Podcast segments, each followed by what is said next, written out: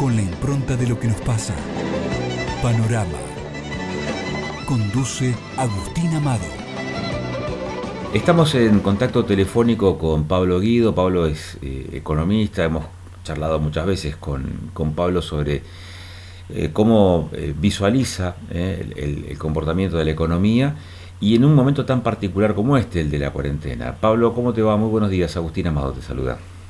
¿Qué tal, Agustín? Buen día, ¿cómo estás? Bien, eh, ¿cómo estás llevando este aislamiento obligatorio, Pablo? Bueno, ahora, por ahora cumpliéndolo y sin, digamos, demasiadas alteraciones eh, que, me lleven a, digamos, viste que se está mencionando, ¿no? Que la, gente comienza a ponerse ansiosa, sí, claro. mal humor, etcétera. Bueno, por, ahora eso no, no me ha pasado. Lo que sí es que, que es desgastante por el hecho de no poder eh, hacer la vida, eh, llevar la vida cotidiana y normal que uno estaba acostumbrado, pero bueno. Eh, advierto, advierto en esa lectura que haces que tu impresión, que, va en esa línea también tu, tu, mirada respecto de cómo continuar la cuarentena o cómo flexibilizar la cuarentena. que si no hay una flexibilización formal, de, en los hechos se podría avanzar en la misma, ¿no? Y Agustín, a mí me parece, eh, todavía no tenemos los datos ¿sí? de lo que pasó en marzo, eso lo vamos a saber en dos meses, eh, por el retraso en la publicación de estadísticas en Argentina, pero sí eh, lo, que uno supone, y es una obviedad lo que voy a decir, es si vos tenés cerrado o desactivada la mayor parte de las actividades, de facturación este, te cae a cero, y por lo tanto vas a tener problemas con, con tus cobros porque no existe ninguna venta, obviamente, y con tus pagos, ¿no? con tus deudas. Esto no es, a ver, lo mismo que le pasa a una persona en cualquier lugar del mundo con estas restricciones, ¿no? estas medidas de confinamiento. ¿Quiénes la pueden pasar mejor o la pueden sobrellevar mejor? Los que tienen un ahorro suficiente que les permite desahorrar y gastar esos recursos mientras están eh, sin trabajar. Ahora, la gente de menores recursos que vive al día, que ni siquiera tiene capacidad de ahorro, eh, un día que no sale a trabajar es un día que no come. ¿Se entiende la diferencia, no? Claro. A, nivel nacional pasa lo mismo. Eh, ponerlo así, hay algunos autónomos, algunos monotributistas que obviamente eh, no facturan en estas últimas tres semanas, pero tienen una capacidad de ahorro que les permite aguantar esto. No es no de manera ilimitada, pero vos tenés después 40% de pobres, de los cuales muchos son niños, obviamente la mitad ser de los 18, eh, tenés ahí el 20% de la población, estamos hablando de 10 millones de personas, que son pobres y todos los días necesitan salir a trabajar porque si no, no comen.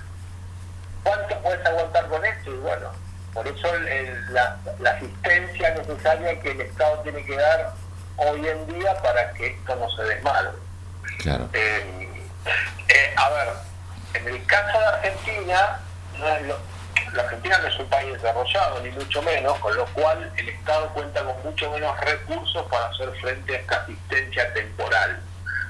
En los países desarrollados, eh, digamos, la capacidad de los estados para endeudarse o emitir dinero existe, entonces puedes aguantar mejor la situación. Pero de, nuevo, eh, Agustín, esto es algo extraordinario y temporal, porque si vos me decís, la economía puede aguantar eh, seis meses, un año, así como está, con esta medida de confinamiento, y yo lo veo muy difícil. Eh, con un riesgo país de 4.000 puntos, con un escenario eh, de fuerte endeudamiento del Estado, la emisión se ha tornado en la alternativa más, más factible. De hecho, creo que los números así lo registran, creo que un 30 y pico por ciento de, de circulantes emitió en el mes pasado. ¿Cuál es la posibilidad que tiene el Estado? Porque también es cierto que si no se reactiva la economía, no solamente que los el privado no factura, sino que tampoco el Estado cobra impuestos, es decir, tampoco recauda. A ver, Agustín, el Estado argentino, dada la situación eh, de este último mes con el confinamiento y, la, y el efecto que tiene sobre la economía, eh, tiene, digamos, dos problemas. Primero que como la actividad económica se desploma, la recaudación, como bien dijiste vos, va a disminuir. Y por otro lado, esa, esa asistencia tanto a los cuentapropistas, a los trabajadores informales, a los autónomos, monotributistas, empresas, etcétera, te genera un gasto público mucho mayor. Con lo cual, el déficit fiscal que vos tenías planificado se te, se te va a ampliar. Y vos hacías referencia a la emisión monetaria, bueno, porque la emisión monetaria es la única alternativa que tiene el Estado argentino. Y cuando hablo Estado argentino, Agustín es a nivel nacional, provincial y municipal. Eh, la emisión monetaria es la, o sea, el financiamiento del Banco Central emitiendo dinero es la única alternativa que hay para cubrir este déficit fiscal. Y yo justamente ayer ¿no? estaba viendo los números, los últimos, porque viste que se va actualizando día a día, eh, y los números del Banco Central son muy contundentes. Eh, a ver, en el último año, en los últimos 12 meses, la base monetaria, que es el circulante existe en la economía, aumentó en 900, casi 950 mil millones de pesos. ¿sí? Si vos lo medís 30 de marzo de este año contra el año pasado, eso significa un aumento del 70% en la cantidad de dinero emitida, ¿de acuerdo? Pero el 60% de esos 950 mil millones se emitieron en el último mes el último mes aumentó la base monetaria en más de 550 mil millones de pesos. O sea, fíjate, eh, lo pongo de otra manera, a ver, en el último año, por día en promedio, se emitían 4 mil millones de pesos. En los, en los últimos 30 días se están emitiendo por día 30 mil millones de pesos, o sea, 7 veces más que el promedio diario de los últimos 12 meses. ¿Se entiende, Agustín, cómo la velocidad, el ritmo de, incremento de la base monetaria en el último mes es fenomenal. Claro. Y, la otra pregunta que quisiera hacerte, eh, Pablo, tiene que ver con la actividad financiera, la actividad bancaria. Eh, ¿Cuál es, eh, a, tu, desde tu perspectiva, desde tu criterio, eh, esta decisión de, mantener acotados los servicios financieros? ¿Es un planteo gremial, obedece a las cuestiones de salud? ¿Hay otras eh, motivaciones que tienen que ver con esto que mencionabas recién? Por ejemplo, el impacto para que no se visualice rápidamente el impacto bancario, todas estas medidas, todas estas decisiones, estas acciones que se están tomando en terreno económico?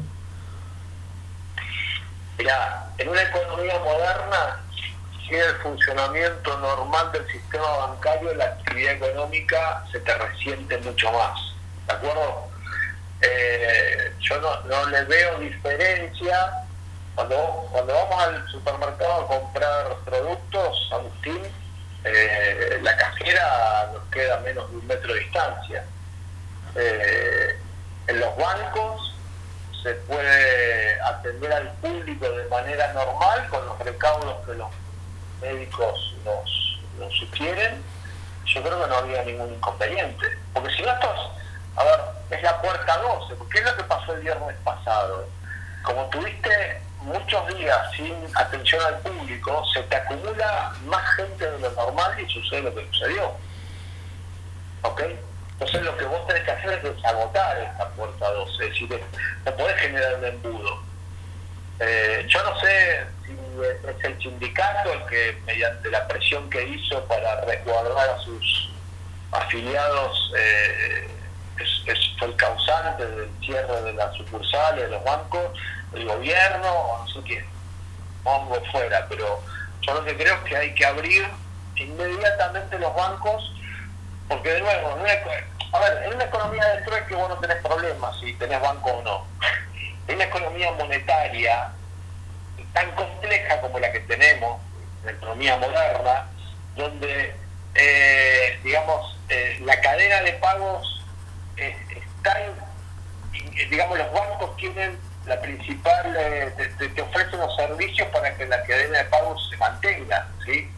Los cheques, por ejemplo. vos cobrás y vos eh, pagás cheque.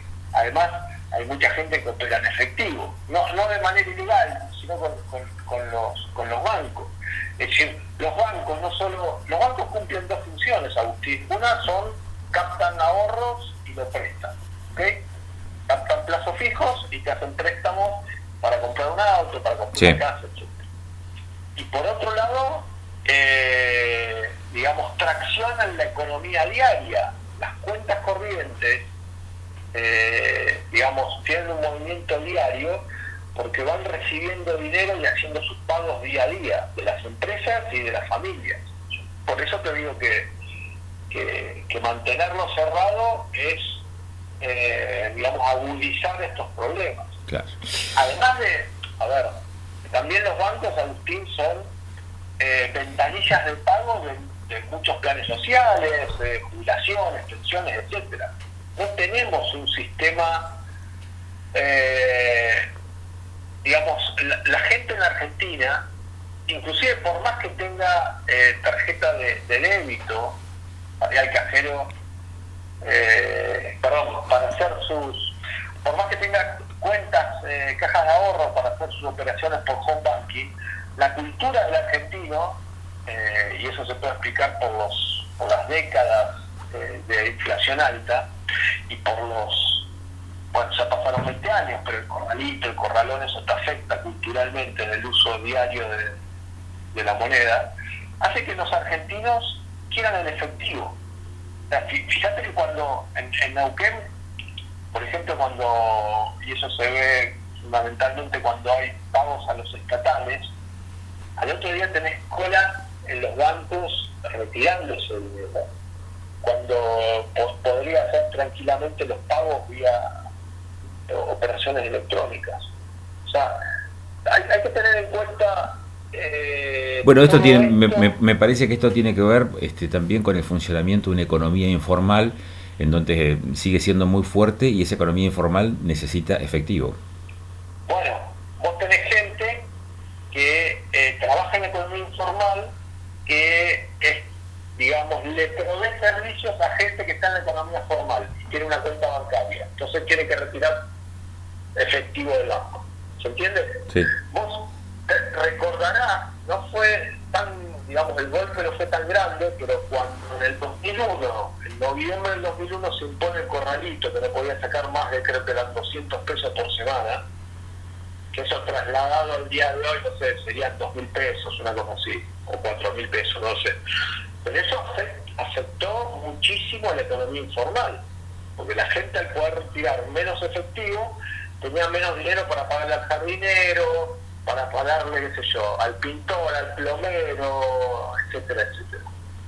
O sea, eh, parte de la explosión social que hubo en diciembre del 2001 se explica por esto, porque la economía informal se, se, desactivó prácticamente. Eh, Pablo, como siempre, muy generoso con tu tiempo. Te agradezco la gentileza que has tenido de atendernos y de darnos estos minutos para charlar de, la realidad actual. Agustín, muchas gracias por llamar nuevamente. Te mando un abrazo fuerte. Por favor, gracias. Que pases un lindo día. Pablo Guido es economista, eh, con él hemos hablado en, muchas oportunidades. Hay varias cosas que eh, en estos más de 10, 12 minutos que hemos tenido de charla con él, eh, que son interesantes. habló de la cantidad de personas que necesitan trabajar en Argentina, dijo hay 10 millones de personas que necesitan del trabajo, por lo tanto, en su apreciación, en su perspectiva, la cuarentena no solamente amerita flexibilizarse, digamos, amerita eh, eh, ir habilitando cada día eh, más actividades para que la gente, sobre todo la que está en una posición económica, laboral, social o como te decíamos de trabajo, más, más vulnerable, lo pueda hacer porque es la que más siente esta contracción, esta restricción de la economía.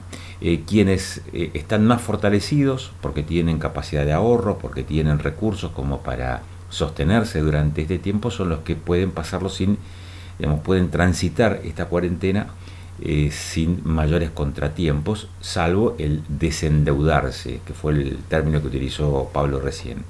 Pero hay gente que no tiene esa capacidad de ahorro, por lo tanto, para generar recursos, lo que necesita precisamente es salir a trabajar. Este es un dato. El otro dato es, dijo, bueno, si no hay esta formalidad, esta formalización en todo caso de una eh, flexibilización de la eh, cuarentena, probablemente haya sectores que deban salir y efectivamente así lo hagan este, para poder proveerse de recursos, eh, de, recursos monetarios. Este fue el otro tema sobre el cual habló. Y esta me parece que es una decisión que pone mucha atención, no solamente esto que te comentamos en la apertura, en estas visiones encontradas que existen en el Gabinete Nacional, ministros como Ginés González García que dice hay que continuar la cuarentena, ministros de producción o de trabajo que dice hay que empezar a abrir algunas actividades, esta tensión también se ve en la, sociedad. Y la decisión del gobierno tiene que ir acompañando también estas tensiones que se dan en el ámbito social. Y después habló del tema bancos, eh, de la necesidad de, de abrir bancos. Y hubo una frase que anoté recién, que me pareció muy gráfica, dice, en una economía del trueque no hay problema si no tenés bancos, pero nosotros tenemos una economía monetaria.